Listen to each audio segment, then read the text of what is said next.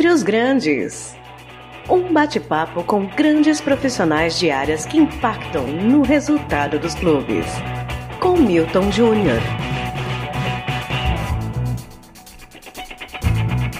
Olá, amigo torcedor, amiga torcedora. Sou Milton Júnior, especialista em direito, especializando em gestão e marketing esportivo, e esse é o Dentre os Grandes, um papo com grandes profissionais de áreas que impactam a gestão e os resultados dos clubes. Nesse episódio falaremos de um tema muito importante para gestões eficientes, o compliance. Para isso, recebo hoje uma querida amiga de área jurídica com 20 anos de experiência profissional em áreas de governança corporativa no mercado financeiro internacional, especialista em gestão de riscos, crises e auditoria. Conosco hoje, Priscila Ruiz. Oi, Pri, tudo bem? Olá, Milton. É um prazer estar aqui com você. Obrigada pelo convite. É uma alegria falar aí para o torcedor e especialmente sobre esse assunto, né? Que é tão bacana, é, atualmente tão, tão comentado. Acho que é super importante a pauta e muito obrigada pelo espaço. Acho que com certeza vai render aí uma ótima conversa. Não, eu que agradeço. E assim, pra gente começar, como nem todos os nossos ouvintes estão familiarizados com o compliance, como você explicaria para o pessoal o que é o compliance e como essa ferramenta pode ser útil para as empresas e as instituições manterem sua integridade? Ótima pergunta. Muito se fala em compliance nos dias de hoje, né? Com todo esse cenário que a, que a sociedade brasileira vive é, em relação à intolerância à corrupção, a todos os episódios recentes do nosso país. É, isso não difere muito no, nos clubes de futebol e, e, em todas as instituições, né? Instituições financeiras, na indústria. Compliance não é só conformidade, como muitos dizem, né? Como muitos pensam. Compliance, na verdade, é uma ferramenta, né? é, é um programa que auxilia aí a, a, sanar vários problemas de governança corporativa, que na verdade é toda a administração de uma instituição. Né? Eu costumo dizer que, que compliance vai muito, muito além disso. Né? Compliance, na verdade, é uma questão de conduta. Né? Compliance está em cada um dos indivíduos que formam aí as sociedades, as instituições, os clubes e a soma disso tudo, apoiada por ferramentas, por documentos, né, por treinamentos, é o que realmente faz um programa de compliance dar certo, né, para que de fato é, a gente consiga é, se perceber num cenário de integridade, de ética e contribuir para que uma instituição, para que um organismo né, se mantenha saudável.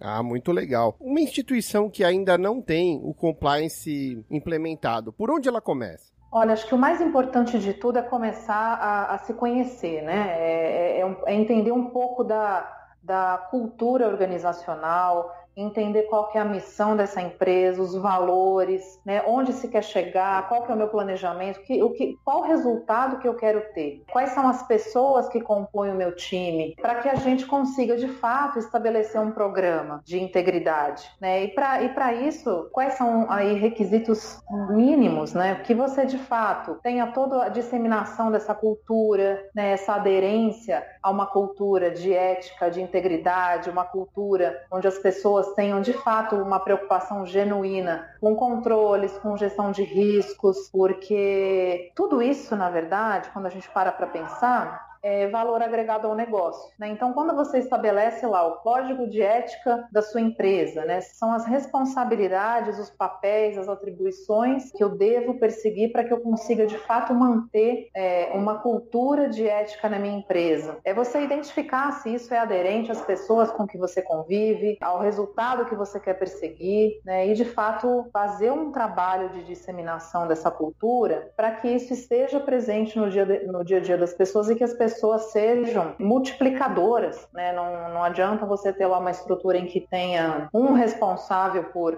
por compliance, né? Se os demais não, não estejam aderentes a essa prática. Então, por isso que eu sempre costumo dizer que mais do que um programa é uma questão de conduta e isso está muito né, em cada um dos indivíduos. Então, as pessoas estando engajadas, imbuídas desse espírito, é que você de fato consegue implementar todo um programa né, de capacitação, de disseminação da cultura de documentação né, dos procedimentos da empresa, de você estar aderente às legislações que você está exposto. Tudo isso é que faz parte desse, desse programa para que de fato a sua, a sua empresa e você esteja em compliance. Bacana. Eu estive recentemente na Brasil Futebol Expo e o CEO do Grêmio comentou que lá eles implementaram compliance e tem seguido a risca o programa para garantir uma gestão mais eficiente. E assim, nesses tempos que a gente vê que já é quase uma certeza absoluta que os clubes precisam se profissionalizar, virem eles empresas ou não, acredito que realmente o compliance tem muito a agregar valor aos clubes e implementá-lo é um passo assim bem ousado para as administrações que quiserem ter eficiência. Você acredita que nesse cenário atual que os clubes começam a olhar para esse tipo de ferramenta de gestão, os auxiliará muito na reorganização de suas estruturas? Ah, sem dúvida. Eu, eu acredito muito porque observando um pouco né, o cenário que os clubes brasileiros vivem, né, de uma realidade de responsabilidade na gestão, é, de pessoas que, que de fato não são profissionais é, à frente das administrações, né, de instituições tão tradicionais e envolvem aí uma, uma, uma paixão nacional, né, que, é um, que é um esporte que está presente aí no, no, DNA do brasileiro. É, eu acredito muito e confio que seja o meio para que de fato a gente consiga aí é, buscar a evolução dos nossos clubes e que seja de fato um, uma, um salto de qualidade nesse sentido, né? Por quê? Porque hoje a gente, a gente vê muitas instituições e os próprios estatutos permitem que, que dirigentes muito incapacitados sejam eleitos, né? E, aí, e por aí as consequências gerando mil problemas, como a gente sabe, o amadorismo da gestão, é, zero mecanismo de controle, fiscalização do clube, tudo isso que, que envolve a, a complexidade da administração do, de um dia a dia. E isso a gente está falando de, de futebol, mas os modelos de gestão nesse sentido, né, de uma gestão corporativa, eles são muito semelhantes e nada, nada impede que isso seja implementado num clube. Eu vejo com muito, muito bons olhos essas iniciativas de alguns clubes. O próprio Coritiba, né, tem lá o seu, o seu compliance que foi muito divulgado, código de conduta coxa branca, foi liderado pela diretoria jurídica. Hoje cada vez mais as estruturas elas são complementares, não necessariamente sendo promovidas por áreas jurídicas mas cada vez mais essas áreas de governança elas se tornam fortes. De fato, para quê? Para que a gente consiga fortalecer essas administrações, profissionalizar, que cada vez mais é, o torcedor tem um papel fundamental aí na, na exigência da qualidade dessa gestão e a sustentabilidade dessas instituições passa única exclusivamente por esse caminho. Né? Eu não acredito que perdure daqui para frente no modelo que a gente vive instituições que não se preocupem em ter suas políticas, em ter os seus processos, ter mecanismos de gestão de riscos e controles para que elas se mantenham em pé. Né? O, o, futebol por si só tem, tem nos mostrado aí alguns casos tristes, né? e aí a gente pode até citar a nossa, a nossa querida Lusa em São Paulo, que é, é um grande exemplo que se tivesse uma, né, uma estrutura minimamente organizada nesse aspecto, poderia ter sim mudado seu rumo. Então, realmente, é para mim, hoje é, é um, dos, um, um dos principais pontos, um dos principais pilares de uma organização em que, em que deve haver investimento, que deve haver atenção e mais que isso deve haver todo uma, um respeito né, dos, dos colaboradores para que isso de fato aconteça num dia a dia. Interessante que, além de o compliance propiciar um ecossistema dentro das instituições favorável à melhor estruturação, a mais transparência, também para fora da instituição isso gera muitos efeitos, né? Porque o próprio mercado, quando percebe uma instituição transparente, ética, tende a investir mais na instituição. É por aí? É exatamente por aí. Eu sempre brinco que, na verdade, assim, o meu, meu chefe, na verdade, não é o meu chefe, né? O meu chefe é o cliente, né? O meu meu chefe, quem me direciona, na verdade, é a, é a, reputação da marca, é aquilo que eu posso atrair e manter na minha instituição. Então, à medida em que você pensa né, na implementação positiva de um programa de compliance, de governança corporativa, eu diria mais, porque envolve muito mais, né, que é a gestão de riscos, é a gestão de crise, é uma auditoria interna bem feita, é, controles estabelecidos, é todo esse mecanismo de governança que uma instituição tem, hoje não mais é um mero produto de prateleira que você atende um, um regulador, ou que você atende uma auditoria, ou que você atende uma lei. Na verdade, ele é diferencial competitivo, né? Ele, ele mantém o seu negócio no jogo. Hoje, os, os grandes players de mercado, seja no segmento que for, é, o que, que o cliente olha? Olha uma instituição segura, sustentável, confiável, disponível. Né? E uma instituição fazendo uma boa gestão de riscos, tendo controles, tendo uma instituição segura, de fato ela consegue o quê? Fazer uma melhor gestão do seu capital. Fazendo uma melhor gestão do seu capital, certamente você libera mais recurso para o negócio. Né? E, o, e, o, negócio é o que faz o coração da instituição bater. E, e com isso, com certeza, você atrai melhores clientes, você de fato os fideliza, você consegue diversificar, você tem ações de marketing que são confiáveis, que de fato correspondem né, à sua cultura, à sua missão. Eu acho que a cultura da aderência hoje é a mais importante, né? Um, um, um discurso aderente a uma prática que reforça uma marca faz diferença para esse torcedor, para esse cliente, para esse investidor, seja o que for. Então é, é muito importante todo esse mecanismo. Eu acho que é, é, é bem por aí para você manter um negócio de pé e manter bem, na verdade.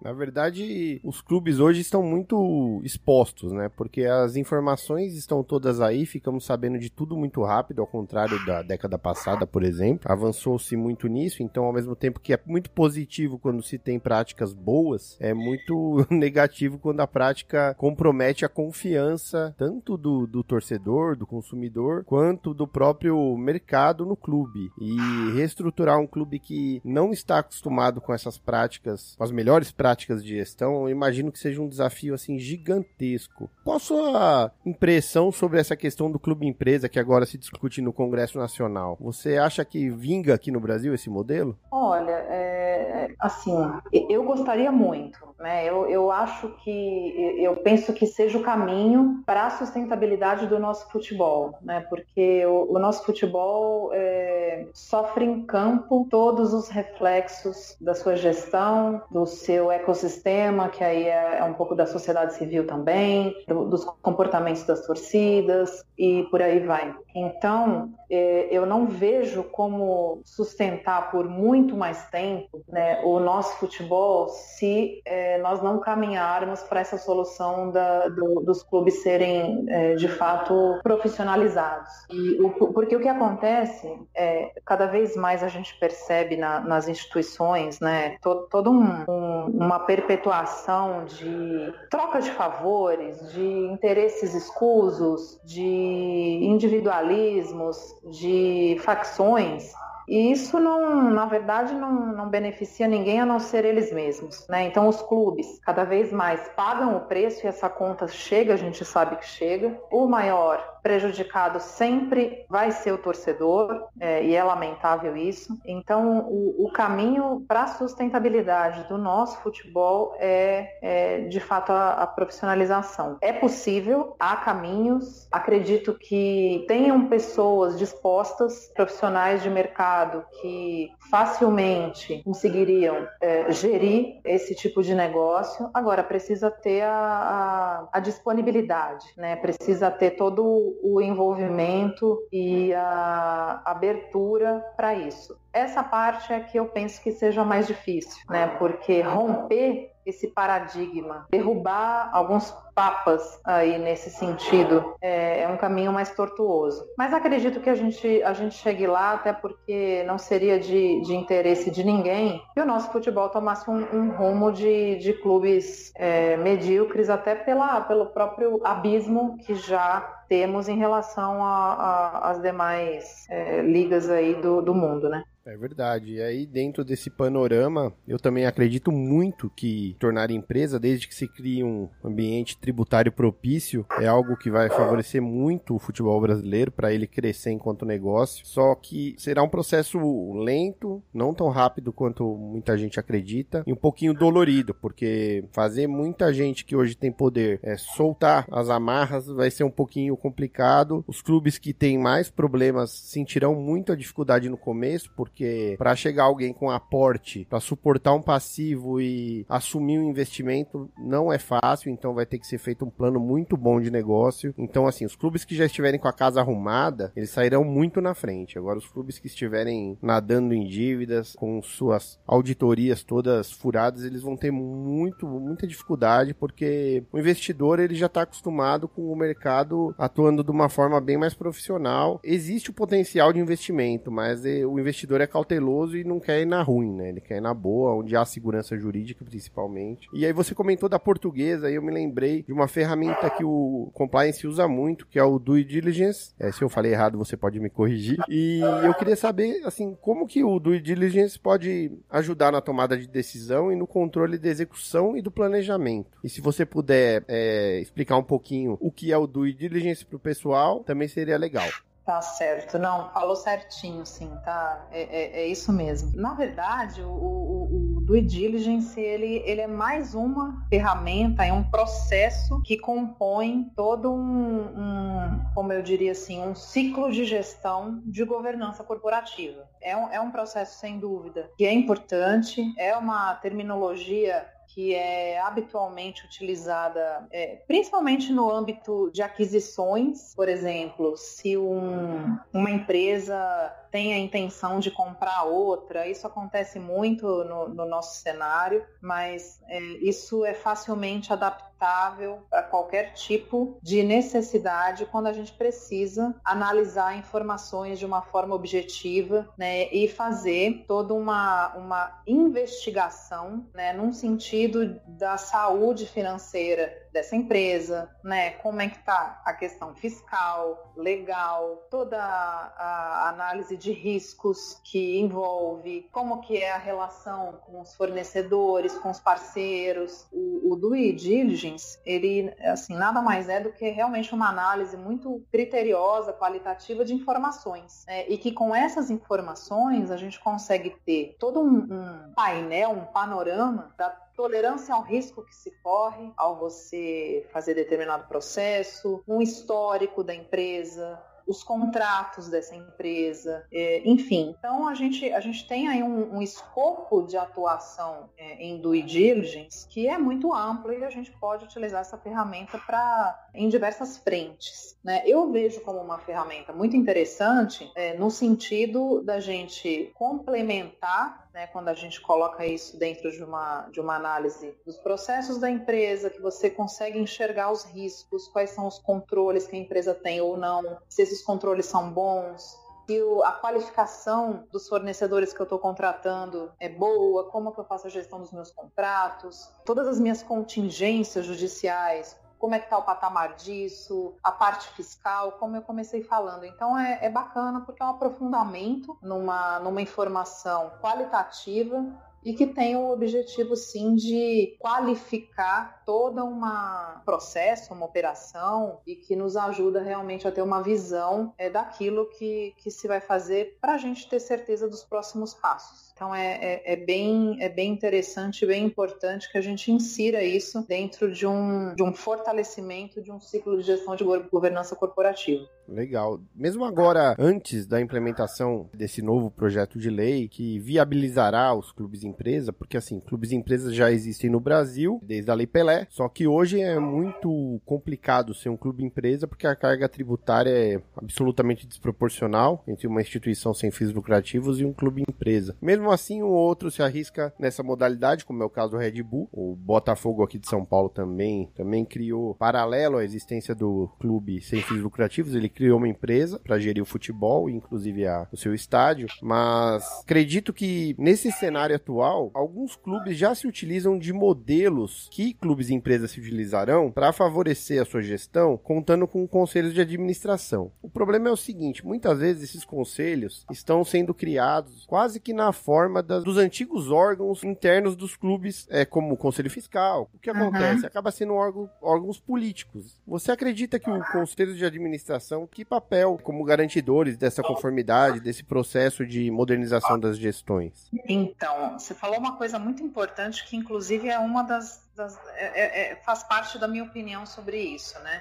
É, dependendo de como se conduzir, na verdade, o que pode acontecer aí, a minha ressalva para isso é que é, toda essa mudança pode ser até mesmo para que tudo continue, continue como está. Né? Então a gente tem que tomar muito cuidado para isso. Por quê? Porque não, não se tem um consenso ainda sobre o assunto. E eu acho que quando a gente olha para esses para essas instâncias, como você mesmo mencionou, né, conselhos, comitês, o olhar que se tem que ter, o, o, o primeiro de isenção, né, de isenção e o segundo é de competência. Então seja para qual finalidade for, se você não estabelecer uma instância que de fato tenha suas atribuições claras, competências para que elas sejam exercidas, uma isenção total, a gente permanece no mesmo patamar que a gente está, só mudando de nome, só mudando de figura, né? E isso é muito triste, porque é, é uma, uma, manipulação, na verdade, né? É, só, só que em contrapartida, o benefício que se pode tirar dessas instâncias, quando elas bem exercidas e estruturadas, é imenso, né? Porque é a partir daí que você de fato pode contar com pessoas é, dispostas, capazes, isentas e que vão fazer acontecer. Então, hoje, por que que é, geralmente nas instituições as estruturas de, de compliance elas estão e gestão de riscos, né, estão ligadas em, em estruturas independentes, pra, justamente para garantir isso, né, para garantir autonomia, para garantir que haja uma segregação de função, que não haja conflito de interesse, para que a gente resguarde os pilares da instituição. E isso daí é um desdobramento natural, uma estrutura de clube-empresa, não tem por que ser diferente, né? Mas de fato que isso só vai fazer diferença e só vai ser positivo se acontecer, se for permitido que aconteça. É verdade, existem vários riscos envolvidos nessas transformações, mas o risco maior é permanecer como está, porque a gente é perde mesmo. muito potencial potencial de crescimento. Você olha para algumas áreas chaves dos clubes, elas não funcionam bem. Outro dia eu estava ouvindo sobre licenciamento de marcas, então tem clubes com 20 milhões de torcedores que faturam 10 milhões de reais por ano com produtos licenciados. É como se cada torcedor tivesse gasto 50 centavos em produtos licenciados, é muito pouco.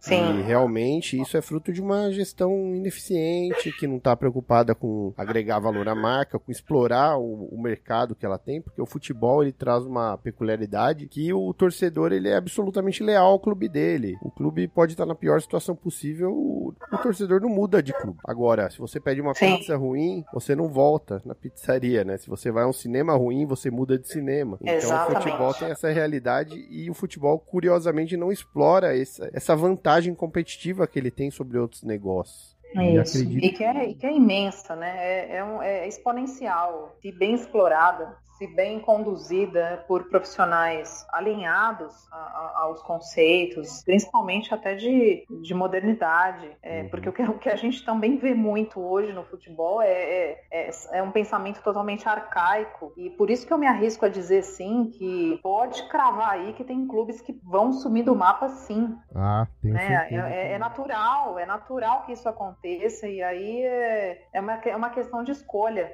É, quem não vier junto na modernização vai, vai perder relevância, no mínimo. Vai, vai, vai, na verdade, vai, vai é, diminuir de uma tal forma que aquilo que a gente fala, né, que reflete isso nas, nas demais ações, no, no, em campo, em resultados, é, e cada vez perde espaço, cada vez perde proporção, e isso de fato vai apequenando de vez aí alguns clubes, alguma, alguns campeonatos, e, e os riscos são seríssimos nesse sentido. Então, é, eu acredito muito que é um caminho sem volta. Aliás, foi bom você mencionar alguns campeonatos, porque tem o seguinte: o próprio Brasileirão, ele também tem espaço para ele crescer muito como produto, e todos esses conceitos que nós estamos discutindo aqui, eles cabem também para o próprio Brasileirão, porque, por exemplo, a La Liga fez um trabalho excepcional na Espanha, e através desse trabalho de, de reorganização da liga, ela agregou um valor absurdo ao produto, né, que é o campeonato próprio, e, e isso se reflete em direitos de transmissão, em patrocinadores pesados que chegam para para apoiar o campeonato. Mas você percebe que é um reflexo, né? Porque aquilo que a gente falou de, ah, eu vou, eu vou a um cinema e não gostei, eu não volto. Pro, pro investidor é igual, é, uhum. né? Onde, onde eu, não, eu não vejo potencial, onde eu não vejo segurança, onde eu não vejo perspectiva, eu não vou uhum. né? E, produtos fracos, produtos mal trabalhados e, e outra coisa que tem uma, uma, relevância altíssima, né? A imagem. É, isso, isso é fundamental, né? Então, quando você percebe que a imagem, ela aí passa muito pela, pela própria gestão de crise, né? Quando ela não é bem trabalhada, quando ela tem seus problemas, suas questões obscuras, é, isso faz com que o investidor de fato corra, porque cada vez mais a gente tem informação, cada vez mais isso isso, isso é público, né? eu não vou associar a, minha marca ou o meu recurso é, em instituições ou em produtos que eventualmente tenham problemas. E aí eu estou falando dos mais diversos problemas né, que a gente vê constantemente aí marcas de roupa ligadas ao trabalho escravo. É, e isso tudo passa também por uma responsabilidade socioambiental que cada vez mais a gente, se a gente não inserir esse tema também na governança e, e na gestão, qual que é o cenário futuro que a gente vai, vai ter? Né, qual, que, que, tipo de legado é, o esporte, que é tão poderoso nesse sentido social, inclusive, ele, ele vai ter né, como um, um esporte que, né, que contribui para altíssimos salários e jogadores que não são mais atletas, mas são celebridades, uhum. é, é, por aí o caminho, né? É verdade. É, a gente tem que, que também pensar um pouquinho nesse, nesse sentido né, da, das responsabilidades e de, e de legado, porque a, gente tem que construir, e muito se falava antes, né, quando a gente, a gente era pequenininho lá do, do futuro, só que o futuro é hoje, né, para gente, no, nesse modelo de sociedade que a gente vive, de mundo, o futuro é amanhã, é, é, hoje. Então, cada vez mais a gente tem realmente uma parcela de contribuição aí a, a como indivíduo fazer para que se, que se tenha sustentabilidade. É verdade. O futebol ele tem um, um nível de exposição para as marcas, para os clubes, assim, que eu acho que é sem igual. Mas junto com isso vem uma responsabilidade pelos valores que ele transmite. Porque todo mundo é tão apaixonado por futebol, então o que um garoto vê acontecendo com, com um ídolo, às vezes ele repete. E se for uma, um bom exemplo, ele vai repetir esse bom exemplo. Se for um mau exemplo, ele, ele vai achar que é o certo. É, crianças, informação, elas não têm ainda esse filtro. E se não estiverem é, bem assistidas, para o pai, para o responsável mostrar, olha, o que esse jogador fez não é por aí, né? Ou o que se fez nessa liga, o que essa torcida fez não é por aí. O futebol ele tem esse papel social e esse dever. Às vezes a gente esquece um Exato. pouco. Né? Um pouco do que a gente viu até recentemente na Inglaterra, né, a respeito de, de punições a torcedores que, que se manifestam de forma preconceituosa. Uhum. E, e, acho que essas, essas são respostas que cada vez mais a gente tem que ter. E cada vez mais uh, a gente gente espera que, que isso, porque tudo passa por uma questão de, de consciência, de educação, né, de disseminação de uma cultura. E quando a gente, a gente começou falando lá né, de programa de compliance, que vai além de um programa que vai da conduta de cada indivíduo, é, começa por aí a, a, exposição dos clubes, a forma como eles são geridos, que reflete numa, numa gestão positiva, numa gestão transparente, honesta, desdobra para um time que se comporta bem. E isso, assim, as, os, os, resultados positivos, eles são inerentes a todo esse processo. Eu não estou falando que, ah, puxa vida, amanhã se o São Paulo colocar um programa de compliance vai ser campeão. Uhum. Mas, mas pode começar por aí, sim, é. por que não? É, né? é, o caminho, né? É o caminho. Isso, são, são meios, né? Sim. São meios e mecanismos que, que nós dispomos no, no, nos dias de hoje que são facilitadores para você chegar lá. Só que você tem que construir esse chegar lá, né? Chegar onde? Chegar como? Chegar como, exatamente. Então é nesse sentido, acho que é muito nesse sentido. E você diria que quais práticas que o mercado já adota, assim, que os clubes podem começar a adotar para começar a ter um pouco de resultado em termos de reorganização? Acho que, voltando a olhar um pouquinho para esse tema, você, você já contando com um profissional da área nessas estruturas atuais mesmo, já é um primeiro passo house porque é um trabalho de formiguinha mesmo, que diariamente é de, é de, formação, é de construção de parceria, de relacionamento, de conscientização, de você mostrar os benefícios, de você ter o olhar voltado para o valor que pode agregar o negócio. Então, acho que começando por, por se pensar no assunto, em ter um profissional para iniciar os, os passos né, de, de implementação, de busca por essa consciência, já seria muito bacana. Né? E, e, é um mercado extremamente aquecido, é um mercado que, que tem muitas possibilidades, muitos profissionais disponíveis, capazes, e um tema recorrente, um tema que não falta conteúdo, não falta formação. Eu acho que seria por aí, né, dos clubes de fato voltarem o olhar a isso e, e começarem com, com medidas simples, né, tendo profissionais, eu acho que não precisa iniciar por grandes estruturas, grandes passos, mas são, são sementinhas que aí diariamente no, no, no dia a dia dessa, dessa instituição, dessa gestão, é que a gente vai percebendo o quanto ela faz diferença, o quanto é, as pessoas, ao se perceberem nesse organismo, elas veem o benefício de estarem aderentes a esse tipo de prática. Maravilha. Pri, eu queria agradecer demais essa aula sobre compliance que você deu aqui hoje no Dentre os Grandes. É, obrigado pelo seu tempo, muito obrigado por você participar. Queria que você se despedisse dos nossos ouvintes e também falasse um pouquinho do Outubro Rosa, já que esse episódio vai ao ar no mês de outubro, então vamos aproveitar a oportunidade. Claro. Bom, primeiro também agradecer a oportunidade. Eu acho que eu tô, eu tô sempre à disposição. É muito bom falar do tema, é muito bom falar de futebol. Você bem sabe que eu sou aí uma, uma entusiasta né, do, de, de todos esses assuntos e acho que juntá-los é a melhor coisa do mundo. Então eu sempre vou estar à disposição e, e no meu Twitter também fiquem à vontade em me acessar, em questionar, em sugerir e vou estar sempre à disposição de vocês. Em relação ao Outubro Rosa, acho que é, é, é meio até clichê falar isso, mas é, é, vale muito a pena, né? A gente pensar que existe sim um mês do ano que a gente faz lembrança a, importância do tema, a campanha, mas que não deixa de ser um assunto para todos os dias. Não é porque a gente tem o mês eleito que não todos os nossos dias não podem também ser rosas.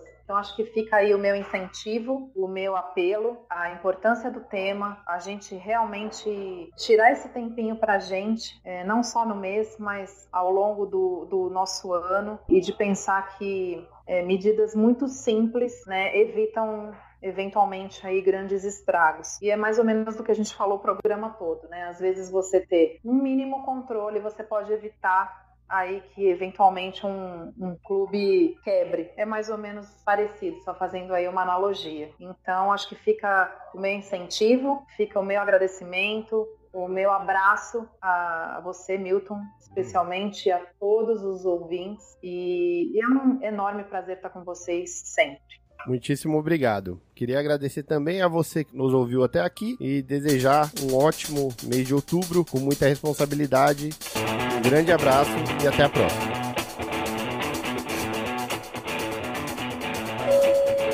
Você ouviu Dentre os Grandes. Um bate-papo com grandes profissionais de áreas que impactam no resultado dos clubes. Com Milton Júnior.